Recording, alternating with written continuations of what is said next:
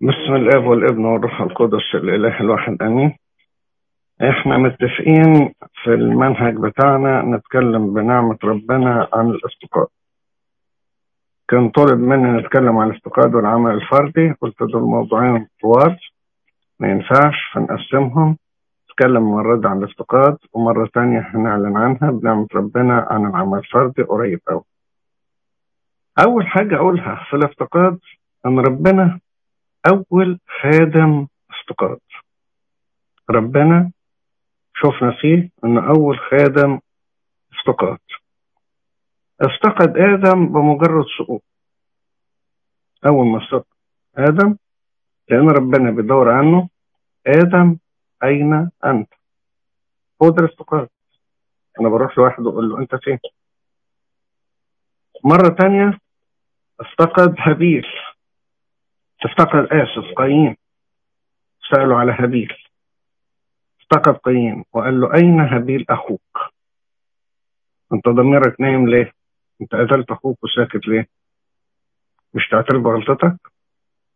وتكرر هذا زي ما كنا بنحتفل لغاية امبارح بالصوم نينوى، وربنا إزاي افتقدهم اليونان، وإزاي افتقد يونان، وازاي افتقد أهل السفينة، وهكذا لغاية ما وصلنا لملء الزمان.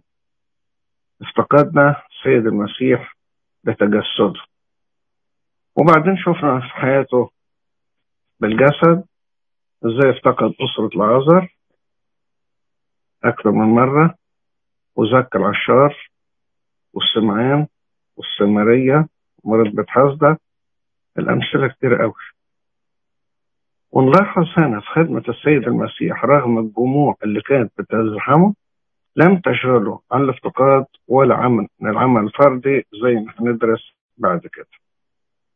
أول مرة نسمع في الكتاب عن افتقاد كان لما يعقوب أبو الآباء طلب من ابن يوسف وقال له اذهب انظر أو افتقد سلامة إخواتك.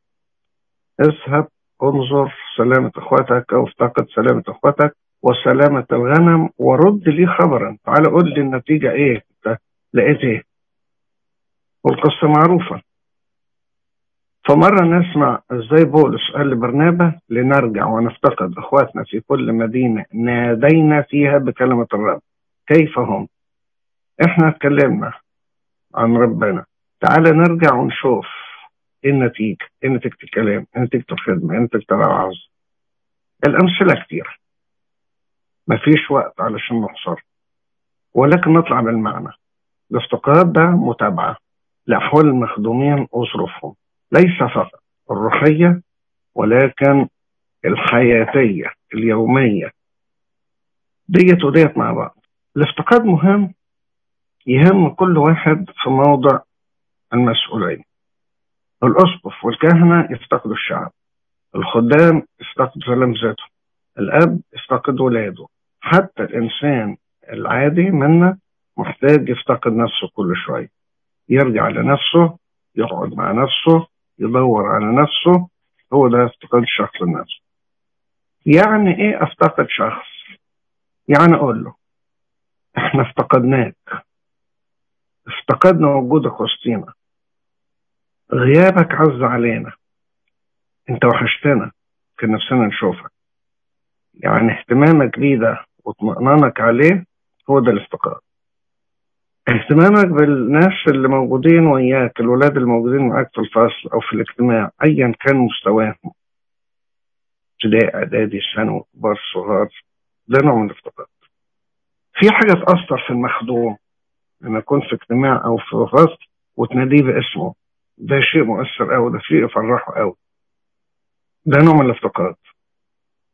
وتسأل عنه هو في الكنيسة وهو خارج الكنيسة، جوه الكنيسة تقول له فينك وبره الكنيسة تقول له فينك.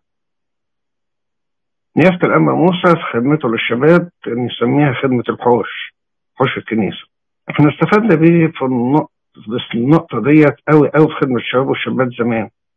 لما كان الشاب أو الشابة هو داخل الكنيسة علشان يحضر الاجتماع ونقابله في حوش الكنيسة، وازيك واخبارك ايه، جيت امتى، هتسافر امتى، قاعد معاه. لو كان جاي من من المدينة اللي بيدرس فيها في الجامعة مثلا، هتقعد وين قد ايه؟ طب نقدر نشوفك؟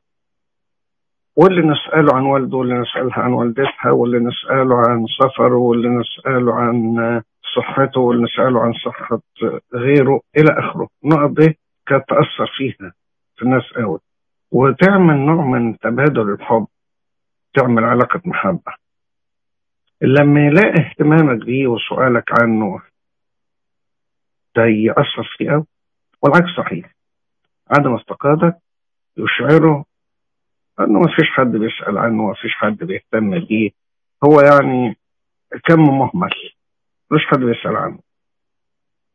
وللأسف في ناس كتير ضاعت لهذا السبب، اما اننا ما سألناش عنها، او سألنا عنها جه في وقت متأخر شوية بعد ما تاه، ونقعد ندور عليه مش موجود.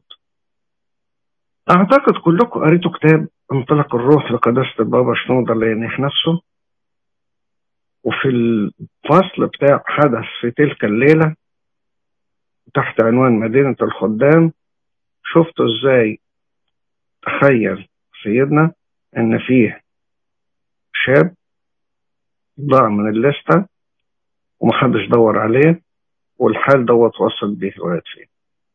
انا فاكر في مرة كنت معدي النيل، كان في مهمة صعبة، معايا شاب صعب شوية، كان عنده ظرف يشبه الصرع يعني، مش قادرين عليه، ولقيت شاب نط من المركب وجاي يجري، سيبهولي يا أستاذ. الكلام ده من بدري قوي، كنت علماني وقتها، كان بدري قوي. وراح مكتفه وراح نازل بيه المية، وصل لغاية المركب، راح حط في المركب وقال لي ما تقولش همه، انا وصله لك الحته اللي انت عاوزها. وبعدين بص لي كده بعد ما ركبنا وقعدنا، قال لي مش فاكرني يا استاذ؟ قلت له فكرني حبيبي. شاف الواد كده طالع من المركب، شعره هايش كده وصدره مفتوح وحافي وهدومه مش ولا بد، حياته صعبه قوي. فكرني بموسى الاسود قبل توبته. انت مين يا حبيبي؟ انت تعرفني؟ يا استاذ انا كنت عندك في مدرسه احد. قلت له طب وايه اللي عمل فيك كده حبيبي؟ قاعد يحك. وفينك دلوقتي؟ وصف لي مكانه، عرفت مكانه. قال لي انت طب انا بعدي في المكان ده كتير، وانا رايح كنيسه وجاي من كنيسه. قال انا بشوفك بس تبقى ماشي على طول، ما بعرفش اكلمك. قلت له انا دلوقتي اللي هدور عليك حبيبي. شوفه بعد عن الكنيسه، وقع من الليسته وما سالتش عنه. الكلام ده انا جربته بنفسي، شوفوا حاله وصل لإيه. فالافتقاد السريع بينقذ في المشاكل ديت قبل ما تتعقد الأمور وقبل ما يوصل لهذا الحال، خاصة افتقاد الصغيرين والضعفاء والجدد اللي هو لسه جاي ومحدش سأل عنه، يدخل ويطلع محدش يسأل عنه، ممكن ما يجيش تاني ومحدش يعرفه. لكن لما تيجي شخصية جديدة ونلقطها، وانت مين وبتشتغل فين ولا في سنة ايه، ونتعرف عليه وناخد بياناته وناخد رقم تليفونه ونتصل بيه وندور عليه، هيبقى ليه ملاذ، ليه مكان في المكان، ليه مكان وليه مكانة. هيلاقي نفسه هيجي، لما يلاقيش نفسه خلاص. افتقد ناس اللي في ضيقة بعد عنه، أو تجربة، أو وقعت تحت إغراء معين، والإغراءات كتيرة، أو ضغوط معينة وضغوط كتيرة. في الوقت اللي فيه هذه الشخصية ممكن تعجز عن انها تنقذ نفسها او توصل لحل. هو ما عندوش حل، مش عايز حل، عايز حد يحلله، عايز حد يساعده في الحل. فالافتقاد ده حاجة مهمة قوي. ايه اهميتها؟ اول خدمة تقوم بيها بعد الدرس او بعد العزة انك تسأل عن الناس اللي كانوا حاضرين الدرس بتاعك او العزة. الوسائل كتيرة، انت اللي تعرفها كفاية. انا بعلن له حب ربنا ليهم، انا بشعرهم ان انا بحبهم، انا بشعرهم انهم مهمين ولهم قيمة. وبالاكثر لو تجاوزت حكاية التليفون ورحت له البيت وزرته، ده قمة الاهتمام. لو شاركته في اهتماماته اللي يقولها، طبعا انا ما هتطفلش وهقحم نفسي وادخل في حياته، دي تشيل الفجوة اللي بينه وبينه، اللي بينه وبين الكنيسة. في وسيلة مهمة للتلمذة والرعاية والمتابعة الحاجات المطلوبة في الخدمة. أنا بالشكل ده بساعده على إنه يعيش مع ربنا ويعمل علاقة شخصية، مش علاقة كلام، مش مجرد ديك. أنا بساعده على إنه يعمل علاقات ناجحة مع الآخرين ويتكافيات. ممكن يقول لي أنا ما أصل ماليش في الناس، أنا ما أعرفش أتعامل مع الناس، أنا ما أعرفش أعيش وسط الناس، أنا ماليش حد أعرفه. أنا الكلام ده كله ليه حلول. تعلمه. التعليم ده يغير سلوكه، ومع التجربة والخطأ يتشجع وتقدر بنعمة ربنا تقوم. ويتعود المخدوع أن ياخد إرشاده من الكنيسة بدل ما ياخد إرشاده من أصحابه. أصحابه مش كلهم مضمونين، ممكن حد من أصحابه يتوهه، ممكن يقول له إرشاد مش مظبوط، ودي بتحصل كتير. تعود المخدوم على افتقاد الخادم ليه من الصغر، دي تخليه يكبر في الكنيسة، ما يكبرش بعيد عن الكنيسة، ويبقى من الصعب انك تقوده، من الصعب انك تقول له الكنيسة ولا ربنا ولا حتى لو في مشكلة في بعض تعرف تكلمه ويسمع الكلام ويطيع. غير اتربى بعيد عن الكنيسة، ملوش في الكنيسة وملوش في طاعة الكنيسة، يطور الكنيسة وشاف منها ايه، يبقى صعب عليه. افتقادك للمخدوم في البيت وتعرفك على أسرته اللي بيعيش فيها، تقدر تتعرف عليه عن قرب وتقدر تشارك ظروفه. ممكن تلاقي ولد شديد شوية تعامل معاه صعب، لما تزور البيت وتعرف ظروف البيت تنكشف لك الخلفية اللي تقدر تعالج بها النقطة دي، وتقدر تقدم له خدمة خاصة مركزة لأنك اكتشفت فين الداء تقدر تقدم الدواء.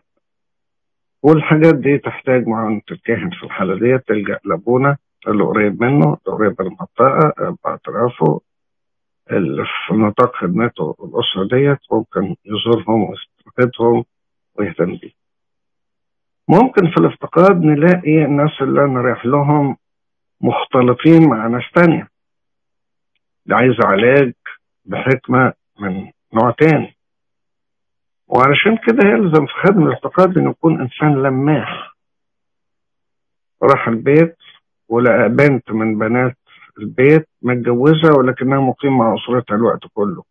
إيه ده؟ رحت مرة واثنين وثلاثة البيت على مدى شهور طويلة وهي لسه في البيت، يبقى دي في مشكلة بينها وبين زوجها، في خلاف. أصل كان ده لأبونا علشان يشوف في الموضوع. ما تدخلش أنا في الموضوع، ماليش دخل، لا أرتقي فوق ما ينبغي، ده شغل الكاهن، أسيبه الكاهن. ولو لقيت مشكلة واكتشفتها ما جرحهمش، أروح لأبونا وأقول له أنا لقيت كذا، ممكن يكون كلامي صح كلامي غلط، أنا ده تصوري، وأبونا يشوف الموضوع بحكمته ويتصرف. نقدر في الافتقاد نتعرف على ظروف المخدومين وظروفه الخاصة بالبيت. أب وأم منفصلين مع بعض، حد من الأبوين غير أرثوذكسي، فيه مشكلة معينة مبعدة طرف عن التاني، نتعرف على المشكلات. في مشكلة بطالة، حد مش شغال، في مشكلة انحراف معين.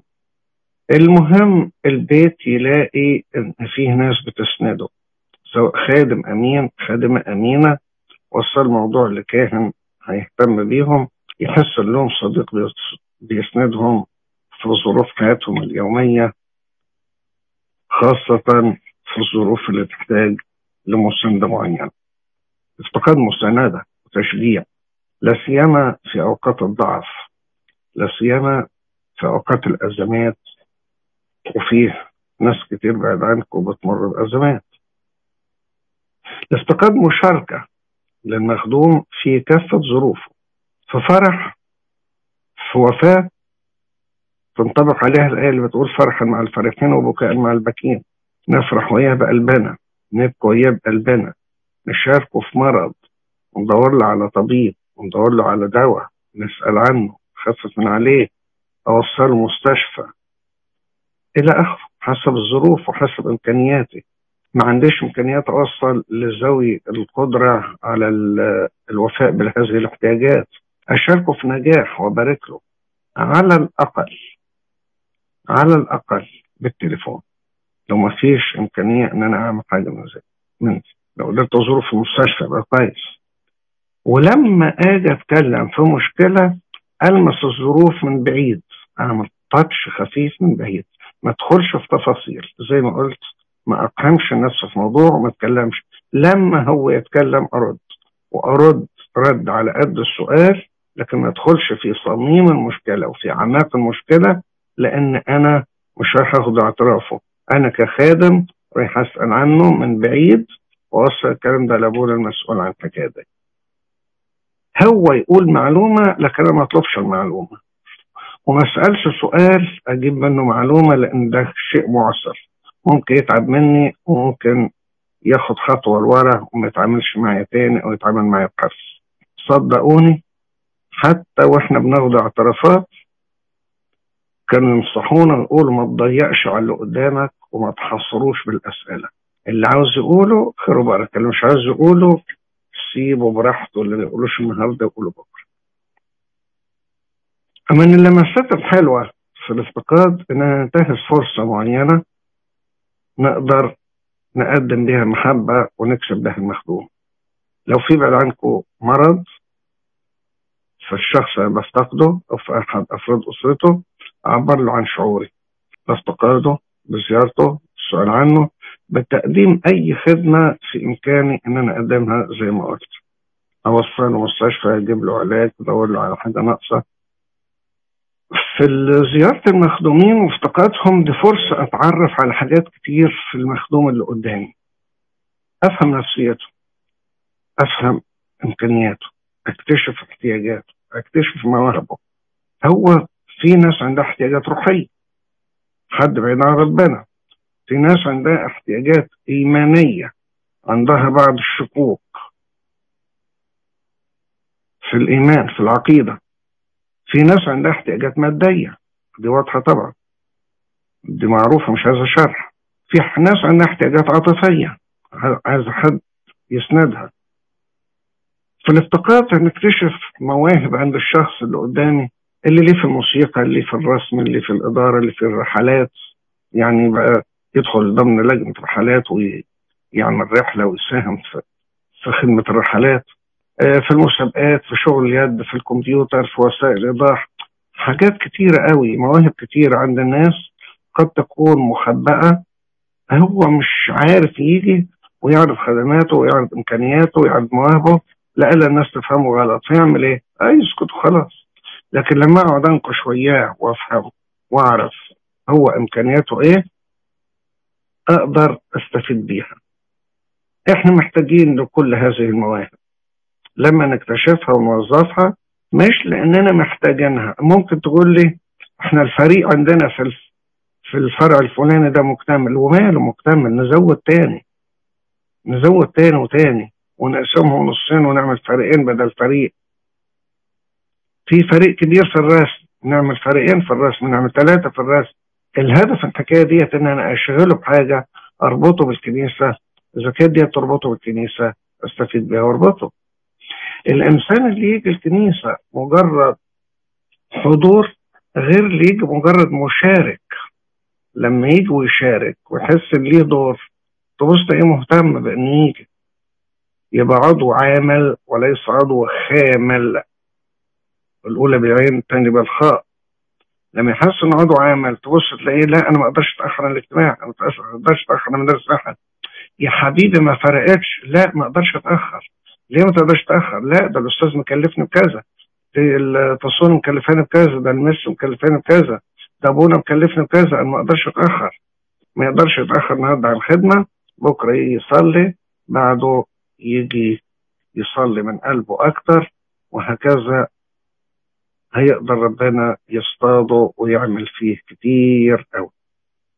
بعد كده ممكن يفتقد وياك، ده بكره يتعلم ويتسلم منك الخدمه، ممكن يبقى صف تاني وصف تالت في الخدمه. واحنا محتاجين واحنا بنفتقد ونكتشف هذه المواهب اللي بقول لك عليها، نسجل كل ده في النوتس اللي عندك. سجل ووزع على اخواتك الخدام والخدمات، يعني قول بتاع واللي بتاع الموسيقات ده ينفعك في الموسيقات، واللي بتاع شغل اليد ده ليها في شغل اليد، واللي بتاع الكمبيوتر ده ليه في الكمبيوتر، واللي بتاع وسائل الايضاح ده ليه في وسائل الايضاح، واللي بتاع الموسيقى ده ليه في، وهكذا، عشان هو بعد كده يتولى افتقاده وشغله وشاركه معاه. انا مش همسك كل الدنيا.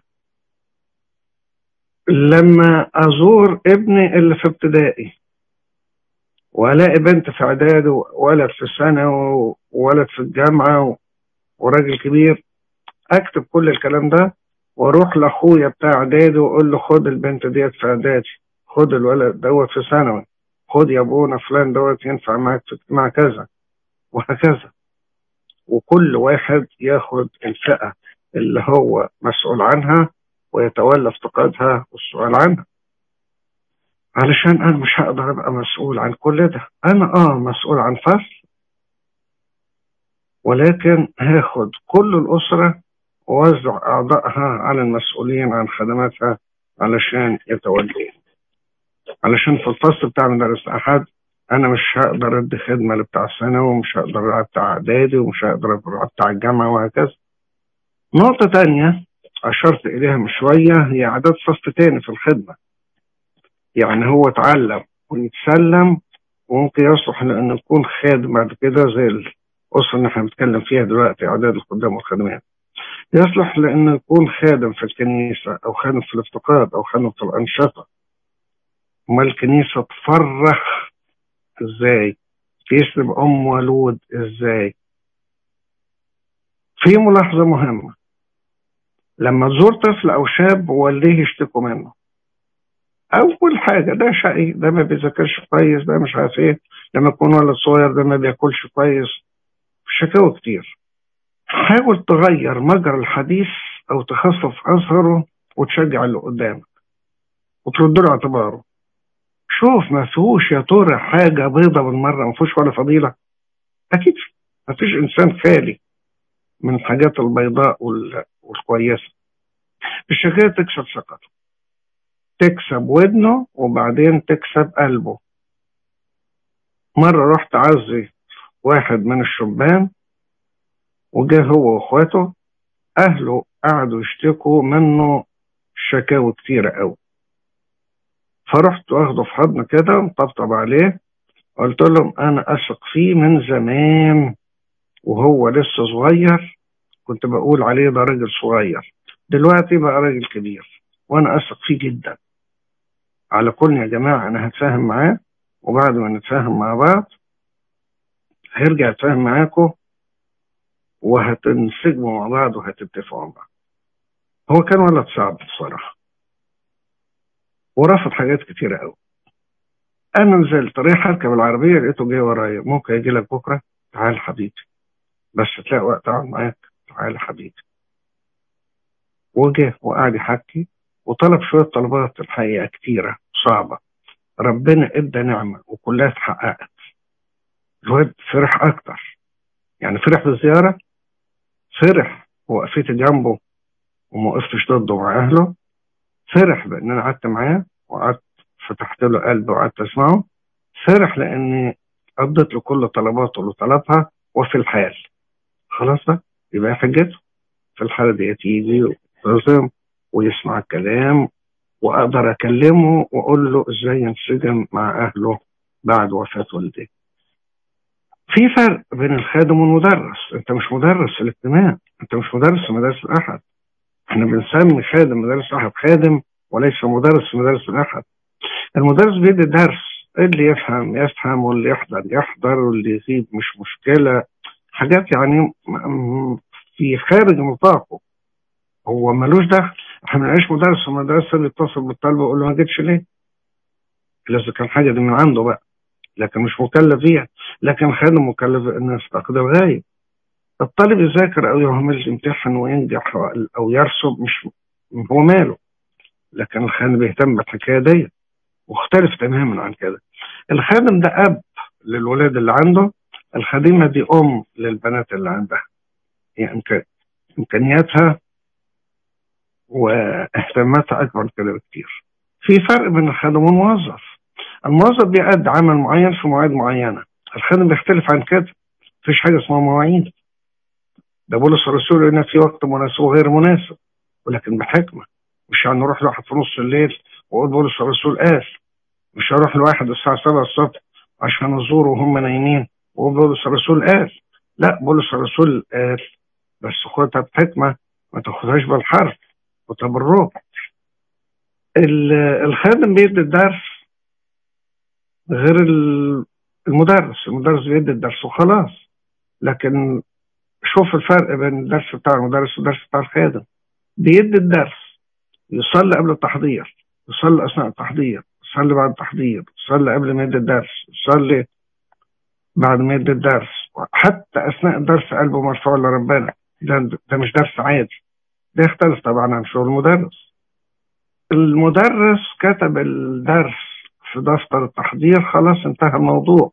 هيجي يحط الدفتر قدامه يبص في النوتس اللي كاتبها تفكروا بالموضوع خلاص. لكن الخادم غير كده، الخادم طول الاسبوع مشغول بالدرس، مشغول بالمخدومين، طول الاسبوع مشغول بالالتقاط.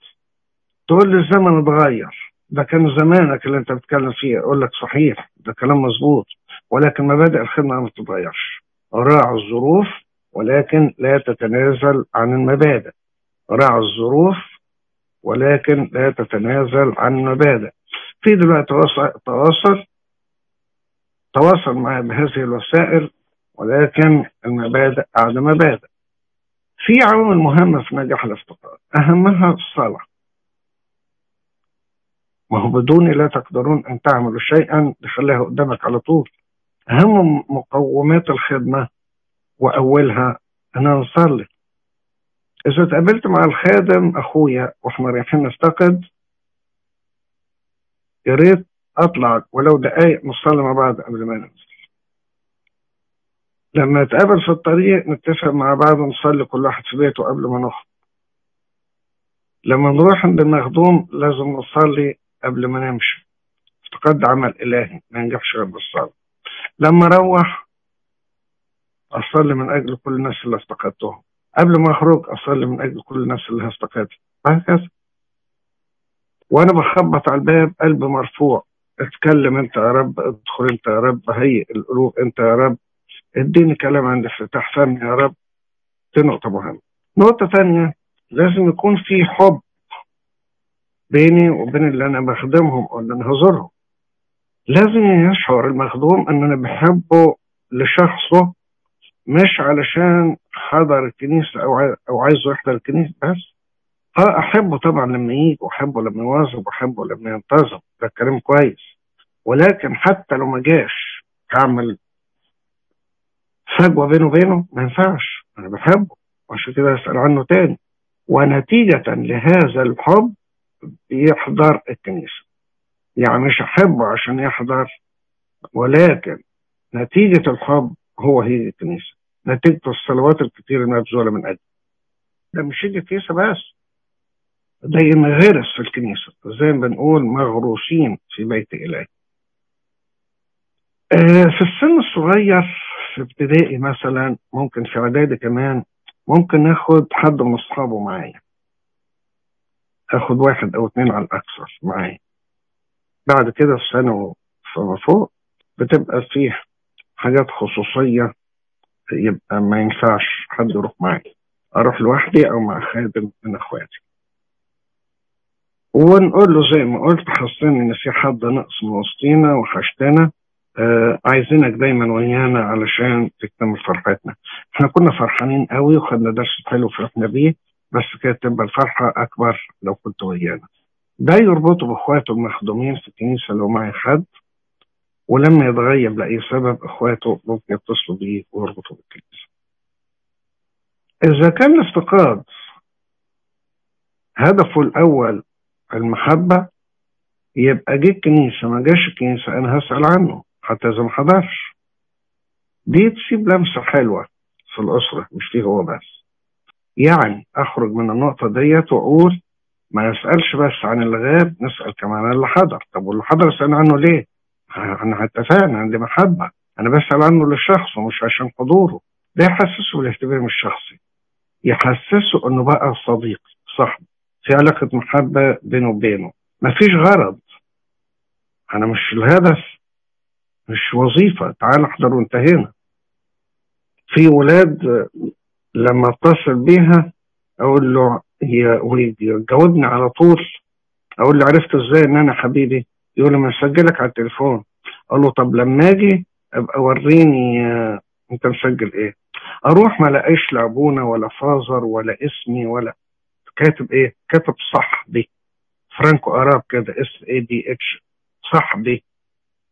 ده لأنه حاسس إن في صحوبية وفي محبة وفي علاقة بينه وبين، ما تعرفش ده بكرة يبقى إيه. زي ما قالوا بين الخاصة توجد جواهر. من الأطفال الصغيرين بقت ناس كبار، بقت ناس خدام وخدمات، بقت كهنة، بقت رهبان، بقت أساقفة، بقت بطاركة، بقت مراكز مرموقة في المجتمع، بقوا أصحاب أعمال، بقوا خدام كبار، بقوا من خدمة، بقوا حاجات كتيرة. ما كل الناس الكبار والعظماء في المجتمع دولت مش كانوا أطفال؟ لا شك إنهم دولت نتائج لاهتمام خدام بيهم. لما أروح بيت من البيوت أول مرة أزوره أقدم نفسي للأسرة، إذا ما كانوش يعرفوني، إذا كانوا يعرفوني يبقى كويس.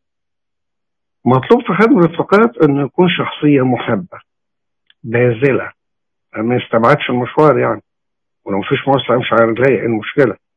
شخصية مرنة ياخد ويدي، ما يبقاش جامد كده وحاد، يكون هادي ما يبقاش نرفز كده وعصبي، يكون شخصية جذابة محبوب من الناس يعني يترك بصمة حلوة، يكون شخصية سوية مش يقول عليه ده عقد، يبقى مرح مش مكشر وضرب بوز ويدخل ويطلع ما فيش ابتسامة، يكون شخصية فرحة. ده الإنسان المسيحي والأكثر الخادم لازم يكون فرحان دايما، وما بيقدم ازاي المسيح الحلو. يكون متفائل، ما يكونش شخصية يائسة وبائسة، يكون شخصية بسيطة مش كل حاجة عقد وكل حاجة كلاكية. يكون سهل التعامل معه، مش علشان يكلمه بصعوبة عشان يرد عليهم بصعوبة علشان يتفاهم معاه بصعوبة. شخصية يكون لها قبول عند الناس، يكون مظهره لائق وهندامه حسن، مفيش مبالغة في لبسه، لكن يكون لبسه كويس محترم نظيف، موظف تعبير يعني. يسمع، يبقى عنده استعداد يسمع، ما يقطعش الناس وعايز يتكلم لوحده، يستمع، يسمع ويستمع. يعني يسمع ويستمع، طب ما الاثنين واحد، لا الاثنين مش واحد. يسمع مجرد سمع، لكن يستمع يعني يسمع باهتمام. ما هو ممكن يسمع وهو بيلعب في الموبايل، ممكن يسمع وهو بيرد على التليفون، ممكن يسمع وهو مشغول بحاجة تانية، لكن يستمع يعني ينصت ويهتم ويسمع أكتر مما يتكلم. ورايح يسمع، هم عايزين يتكلموا، عايزين حد يفضل اللي عندهم، مش عايزين واحد يروح يوعظ. يسمع للكل حتى لو كان الموضوع ممل، بس في ملاحظة هنا بدون ضياع وقت. يحترم المخدوم ويحترم رأيه، ويحترم أهل المخدوم ويحترم آرائهم، ما يصدهمش. إن شاء الله واحد يقول كلمة غلط احتملها وحاول تصلحها بهدوء شديد، وإذا ما كانش المرة دي يبقى المرة اللي بعدها. نحترم ظروف الناس ومشاعرها ومواعيدها، زي ما قلت من شوية ما اروحش في نص الليل واروح الصبحية بدري، لا أنا مش رايح. يجاوب باهتمام حتى لو كان السؤال غير مهم في نظرك، السؤال غير مهم في نظرك أنت، ولكن بالنسبة لهم هم مهم، بالدليل أنهم بيسألوه، لو ما كانش مهم ما كانوش سألوا عنه. خادم ما يعتدش برأيه، إيه رأيك؟ لو كان رأي المخدوم أصح من رأيي، لو كان رأي حد في أهله أصح من رأيي، ليه ما يكونش كده؟ أرد بحكمة، ويبقى ده درس للي قدامي.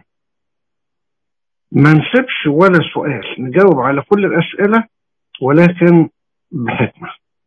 ما نصدش حد، ولكن في نفس الوقت شوف الحكمة تقول إيه. لو لازم الأمر ممكن أوقف اللي قدام عند حد، واحد بيغلط في الكنيسة، واحد بيغلط في العقيدة، واحد لا، نوقف بس برضه بحكمة علشان ما يوصلش. المفروض الخادم يتمتع بقدر من معرفة الكتاب المقدس ومعرفة صحيحة، معرفة بعلوم الكنيسة ومعرفة صحيحة، واللي معرفش اجاوبه او اللي معرفش مش مشكلة. عيب مش عيب ان انا اقول معرفش، لكن العيب ان انا اجاوب اجابة غلط. ما كنش عاطفي ولا عقلاني، لا عاطفي فقط ولا عقلاني فقط، الاثنين يمشوا في خطين متوازين مع بعض. التوازن مهم. اكون على درايه بمشاكل العصر واسلوب مواجهه العصر، ما اكونش انسان رجعي ويقول لك ده دقه قديمه ده جينا من العصر الحجري، ويكون انسان كنسي وليه عمق وليه خبره، يتكلم الخبره.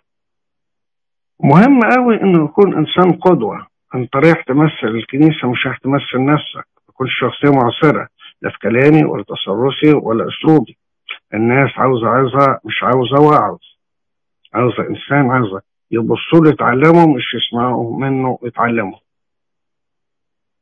مهم قوي ان انا اقدر ظروف المخدوم وعمله ووقته ومشاعره والتمس له العذر.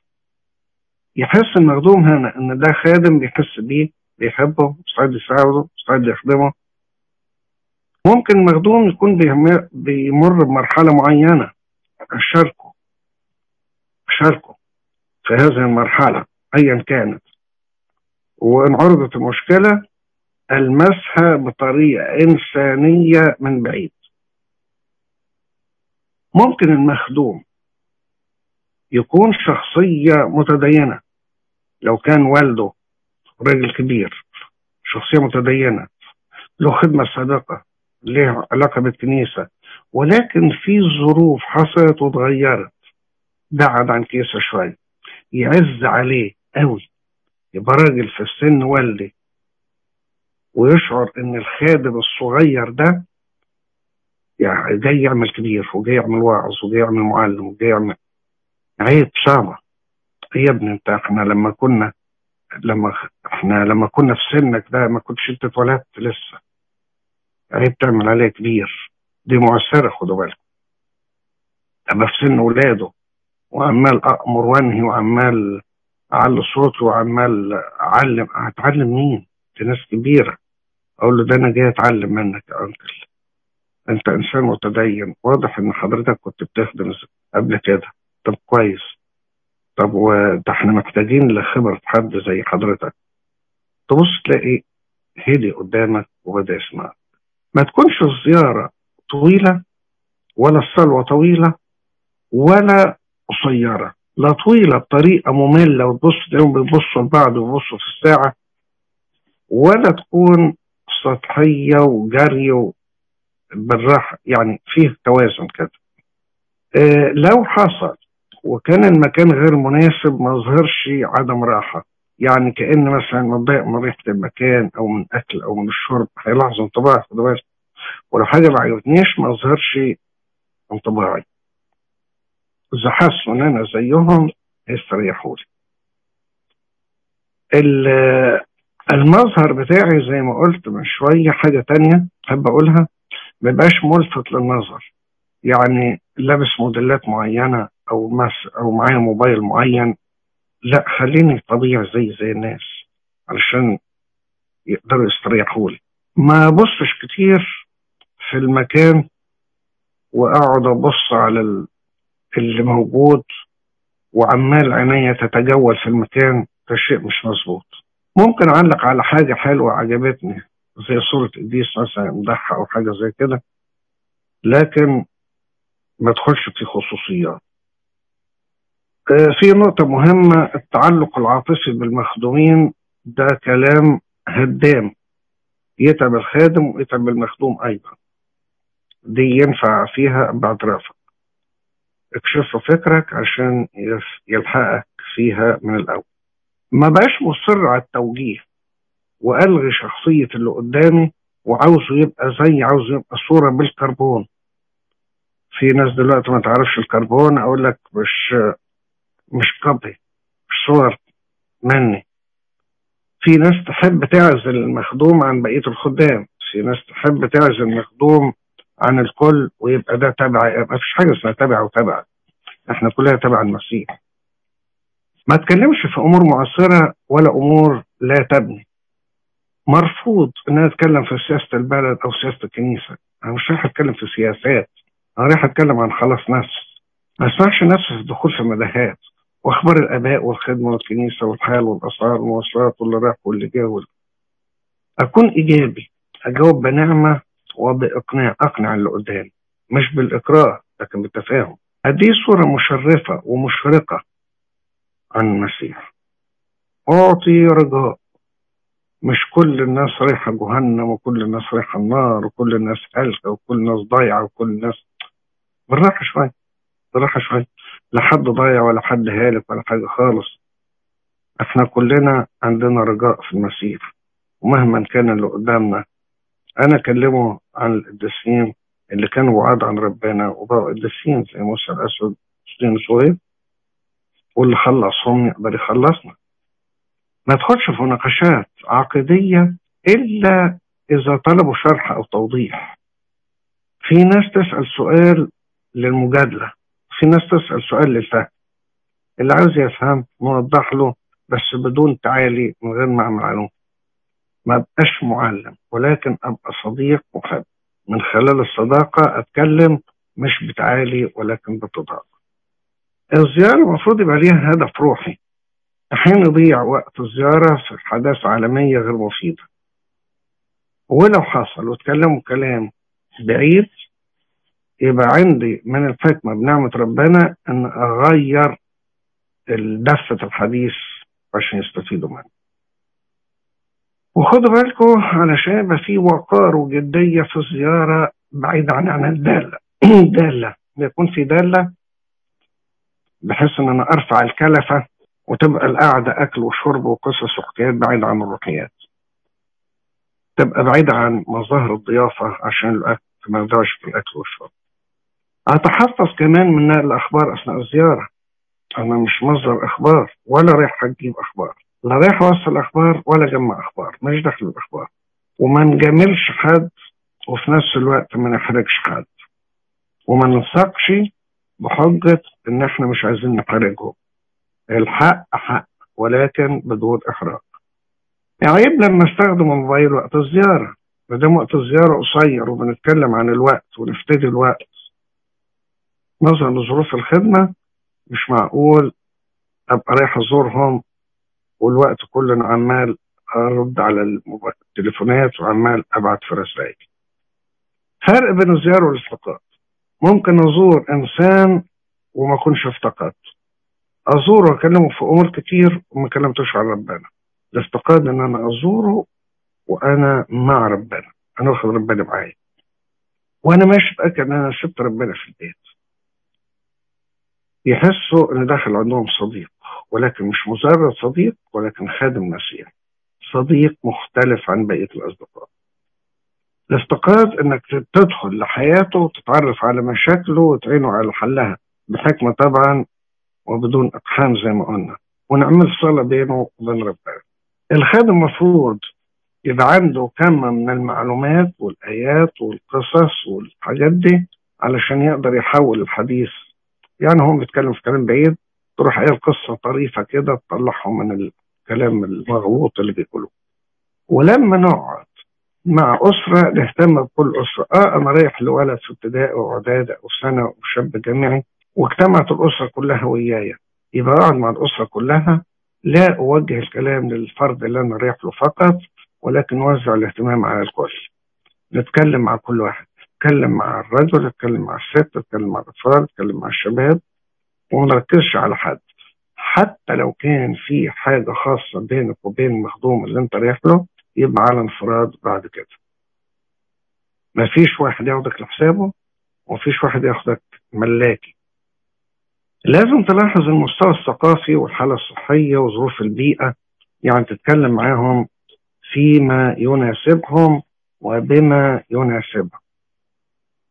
وانت رايح تفتقد انت بتمثل ربنا، فما تدخلش بايدك فاضية. ربنا دايما ايده مليانة بالخير. خد اي حاجة مش مهم قيمتها المادية ولكن المعنوية، ان شاء الله صورة صغيرة، المهم انت فكرت فيه وجايب له حاجة معاك، ده دليل عنك مهتم بيه وجاب حاجه مخصوصه عشان. في نقطه مهمه في الافتقاد وهي المتابعه. يعني زرته وخلاص خلصت المهمه الصعبه، لا دي مش مهمه صعبه، دي مهمه محببه لقلبي. نبقى الرسل علمونا المتابعه في الخدمه، ما أسسوش خدمة وسابوها. كانوا يتابعوا الرسائل اللي كتبها الرسل، وأكيد كتبوا أكثر من كده بكتير.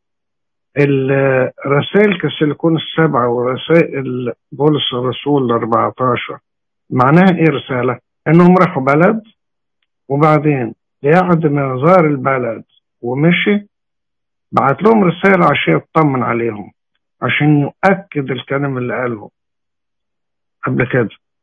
زي ما قلنا من شوية، يعني مثلا بولس الرسول يبعت تيتوس أو تيموثاوس عشان يكملوا الأعمال اللي بدأوا، يفتقدون بزيارات خاصة. بولس الرسول يقول لبرنابا لنرجع ونفتقد إخواتنا. في كل مدينة نادينا فيها بكلمة الرب، كيف هم؟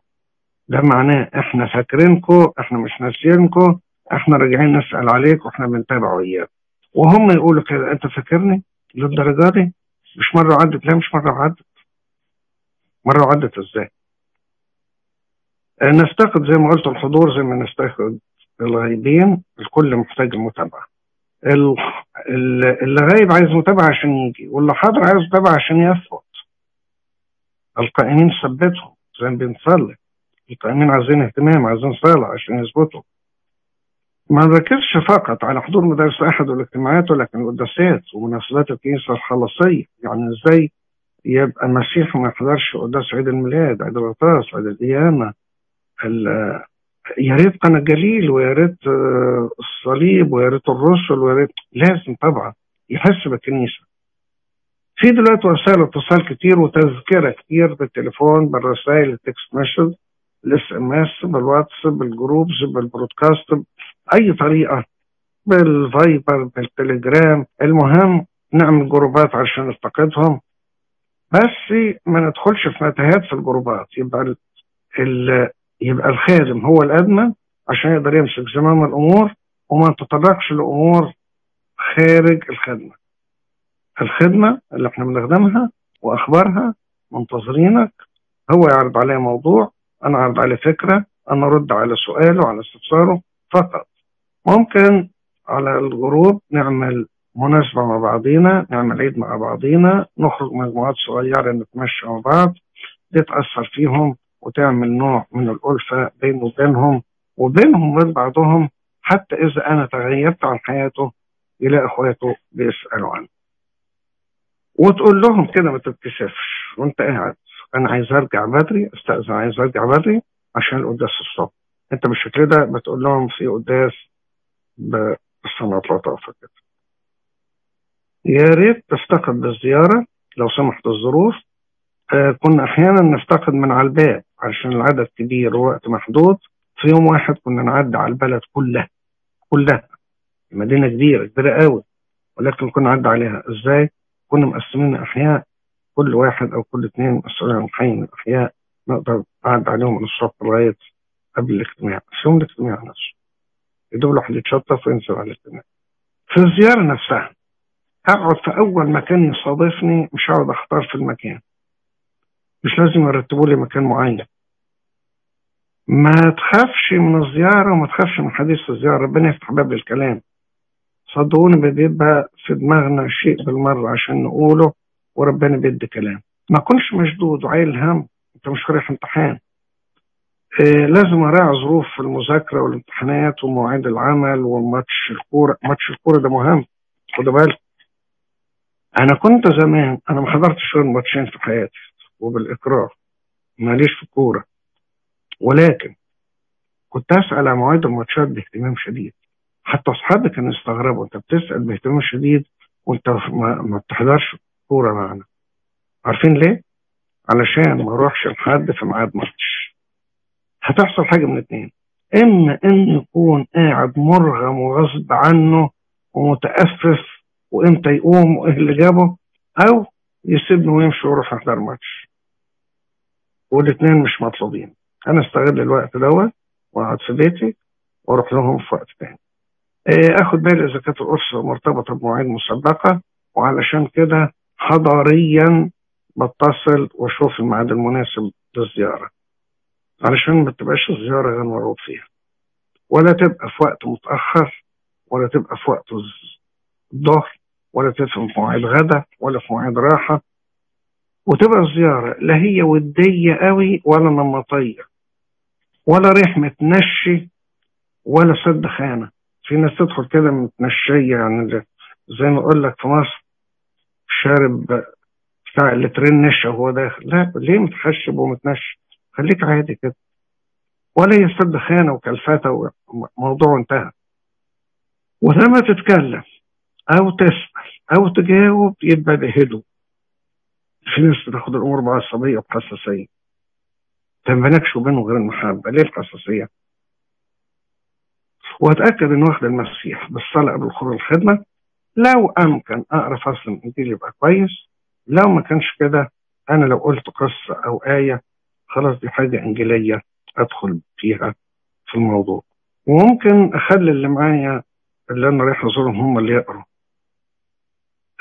اتأكد ان في انجيل واتأكد انه بيقروه بيفتحوه، والكلام الانجيلي خلاص ينفع.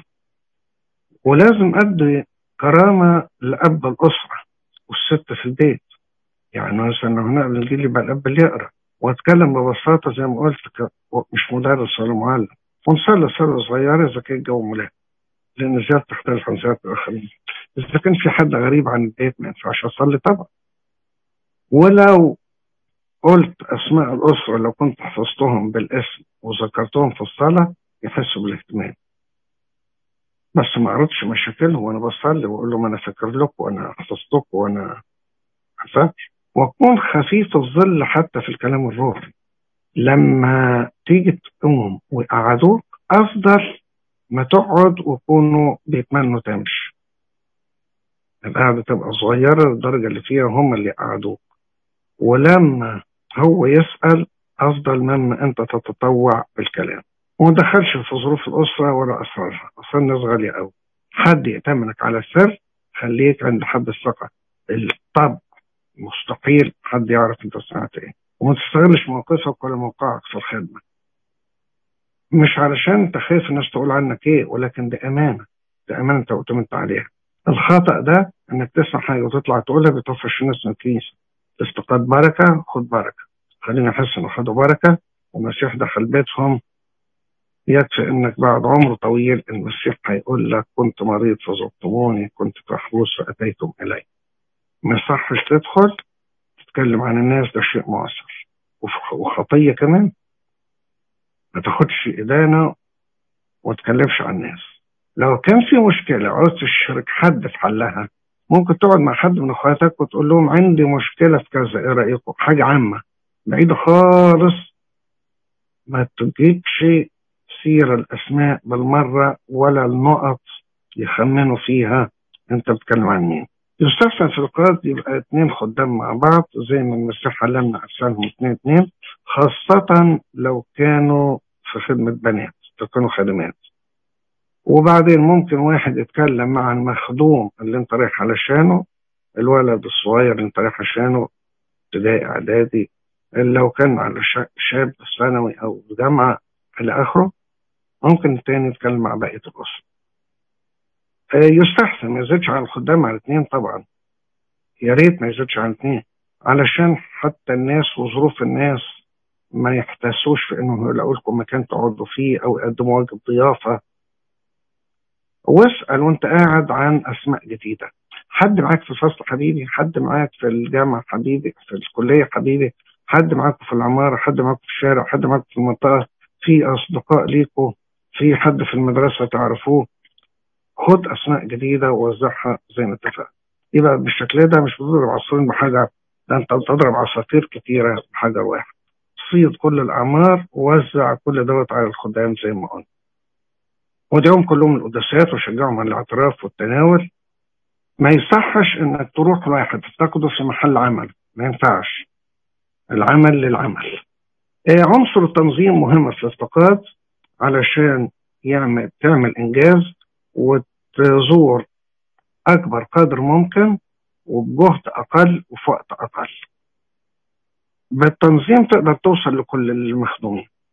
ده نوع من التدبير الإداري، نقطة مهمة قوي تدخل لصميم العمل الروحي، تخدم العمل الروحي. لكن الارتجالية وغياب التنظيم والعشوائية دي صعبة شوية. مطلوب لستة منظمة تحط فيها كل المعلومات العامة طبعا، تكتبش حاجات خاصة وتسلمها، لأنك أنت مطالب تسلم نسخة لأمن عام الخدمة وأمن الأسرة، ولو خادم زميلك حتى لو اتنقلت لخدمة تانية أو بلد تانية يقدروا يلاقوا بيانات يعتمدوا عليها. ليه التنظيم؟ عشان ما ننساش حد. ليه التنظيم؟ عشان نهتم بالنفس الواحدة، زي ما علمنا المسيح نترك 99 وندور على الواحد الغائب. يعرفنا على احتياجاتهم، القرب من الناس يعرفنا على احتياجات الناس. ده يقودنا للعضوية الكنسية. احنا نشكر ربنا عندنا عضوية كنسية، ربنا يعوض اللي بيتعب فيها. التوثيق ده شيء مهم قوي. لو كان في مرض أو وفاة أو اغتراب أو انحرافات عقدية أو زوج مختلط أو سفر للخارج، بس ده يسلم لأيد أمينة، ما يبقاش مباح لكل الناس علشان عيب أثر الناس تطلع عليها في حد. التنظيم الافتقاد يساعد المخدومين، يساعد الخدام من وصول المخدومين للأجيال المقبلة. ناخد لستة ونشتغل بيها وإحنا مستريحين ونقول الله يعوض اللي تعب فيها. يساعد في خدمة الحالات الخاصة، يساعد الآباء، وزي ما بقول الحالات الخاصة تبقى في سرية كاملة. تنظيم الافتقاد يخلينا نحصل على أي بيانات بسهولة، نقدر نطلع أي حاجة إحنا محتاجينها. والاسم يتسجل ثلاثي. هتستغربوش لما أقول ثلاثي، يا ما فيه تشابه أسماء، نلاقي 2 و3 الاسم الأول والتاني زي بعضهم كتير قوي. دي ما تخلناش نضيع وقت ونعرف اسم المنطقة والشارع والحارة والمنزل والدور ورقم الشقة، ده حاجة مهمة قوي. نسجل مبنى مشهور أو مدرسة معروفة أو محل مشهور، مش قدامه شوية رمل، مش بهزر بجد. واحد بقول له ساكن فين، كان طالب جامعي، قال لي البيت قدامه شوية رمل. طب الرمل ده مش هيتشال يا حبيبي؟ بجد قال لي كده.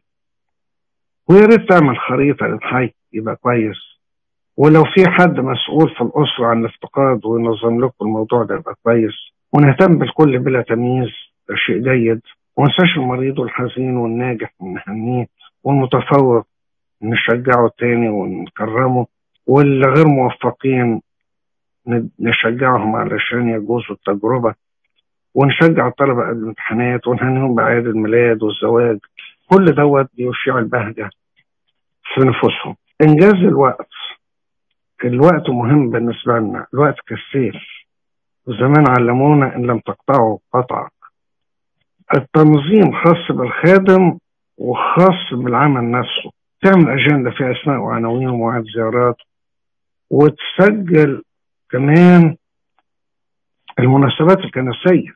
أنت عارف إن يوم كذا في برامون، في قداس برامون، وفي أسبوع الآلام، وفي صوم نينوى، وفي إلى آخره، علشان ما تديش ميعاد وتفاجأ ياه ده أنا عندي مناسبة مهمة في الميعاد ده.